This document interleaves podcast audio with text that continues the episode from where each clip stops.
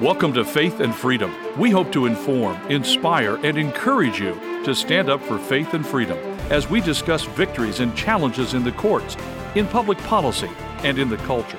Faith and Freedom is brought to you by Liberty Counsel, a litigation, education, and policy organization. Join us now as we address the latest cultural issues across America and around the world. Liberty Counsel launches the Friend or Foe Christmas campaign. As you begin shopping today and other days for Christmas, make sure that your shopping dollars comport with your values. We're going to be talking about it on Faith and Freedom. I'm Matt Staver, founder and chairman of Liberty Counsel. Joining me is Holly Mead.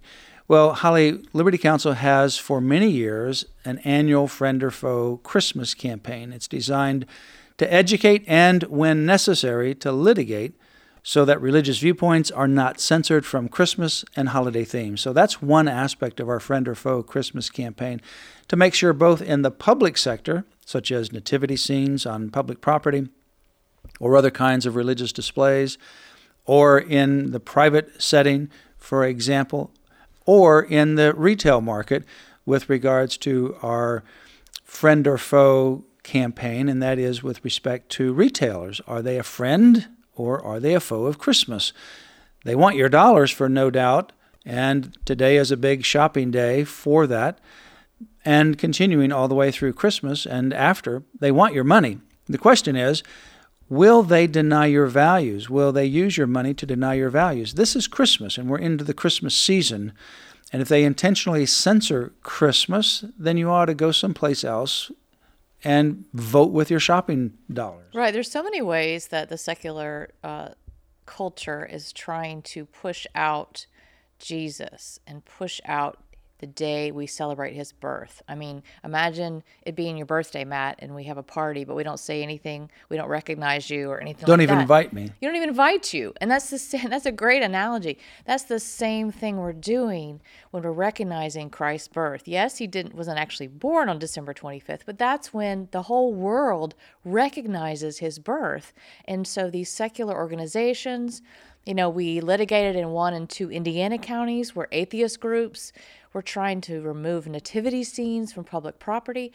I mean, it's in all different areas that we have to be on guard and stand up for Jesus Christ. You know, with regards to the public displays, we've always said up until this year that a religious display like a nativity scene is constitutional on public property if you have a secular symbol of the holiday nearby. That was based upon a 1971 Lemon versus Kurtzman decision. And the U.S. Supreme Court essentially said that a nativity scene on public property sponsored by the government is permissible if you have other secular symbols of the holiday somewhere nearby. So the nativity scene with Mary, Joseph, and the baby Jesus was fine if somewhere in the close proximity you had Santa Claus and the reindeer and the Christmas tree or some other secular symbols of the holiday nearby. That's what the court said using this 1971 Lemon versus Kurtzman decision. And other courts, uh, lower courts, you began to almost get out a measuring tape. Well, how close is Santa? Is Santa there? What about if Santa's not there and the Christmas tree's there or the candy canes are there or something else? You know, the fact of the matter is that Santa even has a religious, you know, St. Nicholas has a religious background, and even candy canes have some kind of religious background. But, you know, they secularized those and they would get out their measuring stick and find out are they close enough? If they're not close enough, then it's unconstitutional. If it's close enough and there's enough secular symbols, then it's okay. And so some nativity scenes were upheld, some of them were struck down. We recently, as you mentioned, we defended successfully two counties in Indiana sued by the ACLU, an atheist that wanted to remove them.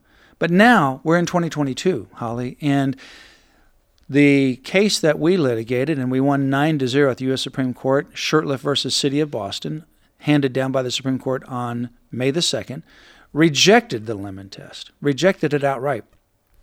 And then on June 27, the Coach Kennedy case also rejected the lemon test outright as well. So the lemon test is gone.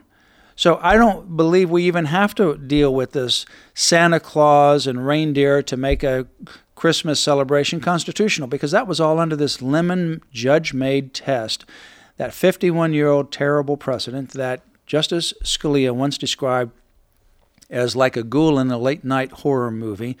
That is gone. It's buried. It's no more. So, so we don't have to worry about. That. We that don't have to anymore, is what worry about saying. that so anymore. we need to alert the atheist groups. Right. they don't need to They- do that they- anymore. That's right. They they don't uh, have that stick that they can Yeah. use anymore. That's Right. gone.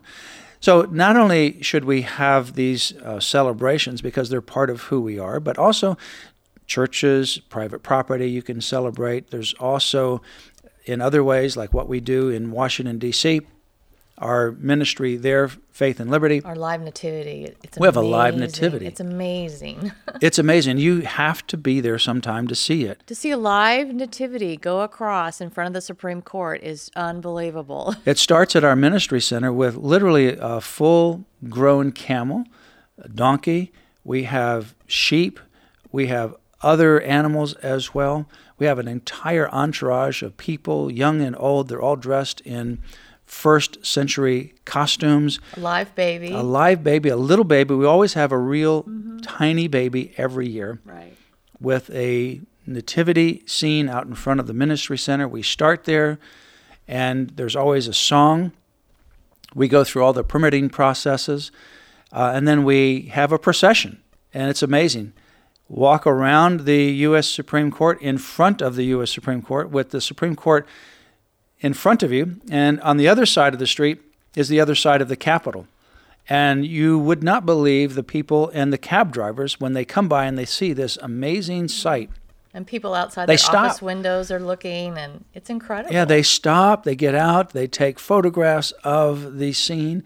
People inside the Supreme Court, they're looking outside, and they always look forward to it. We do that every year. And see, they're stopping, Matt, to celebrate the birth of Jesus on Capitol Hill. And then the procession continues, and we end back at the ministry center. It's an incredible ministry, a lot of work involved in it.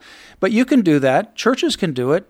Uh, get involved and do something like that. You can do it in a public park. You can get the permits. Um, and if you want to know more about it, let us know, and we'll help walk you through the process about what we do. But that's another way to be able to intentionally celebrate Christmas. That's clearly legal to do so. You can rent a band shell or schedule a band shell in a public park or any other place in a public park and have another location for live nativity. Churches can do that as well.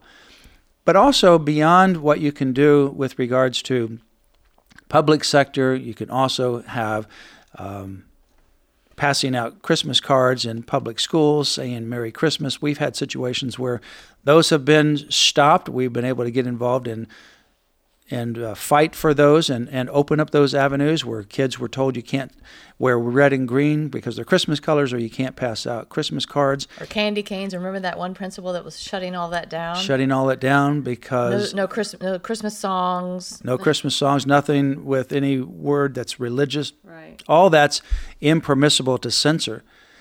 But outside of that, also remember whether you're shopping online or whether you're shopping in person.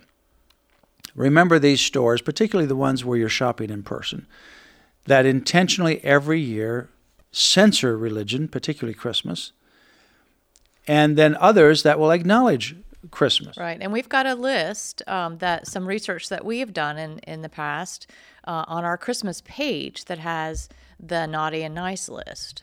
And that's lc.org forward slash Christmas, lc.org forward slash Christmas. And what we'd like for you to do is give us input, send us an email when you go into a various store and let us know. Are they acknowledging Christmas? Do they play Christmas music over the intercom? Do they have Christmas themes?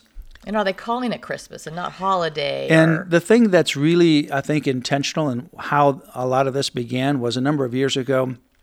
We know that the, the green pointed prickly tree, the Christmas tree, is a Christmas tree. It's not used for Hanukkah, Kwanzaa, New Year's, Fourth of July, Thanksgiving, mm-hmm. you know, Valent. It's only used for Christmas, right? Why not call it a Christmas tree? And so when these secular retailers were starting to call it a holiday tree or a holiday wreath or holiday lights, no, no, that's a Christmas tree. When they start to intentionally do that, you need to make your voice known.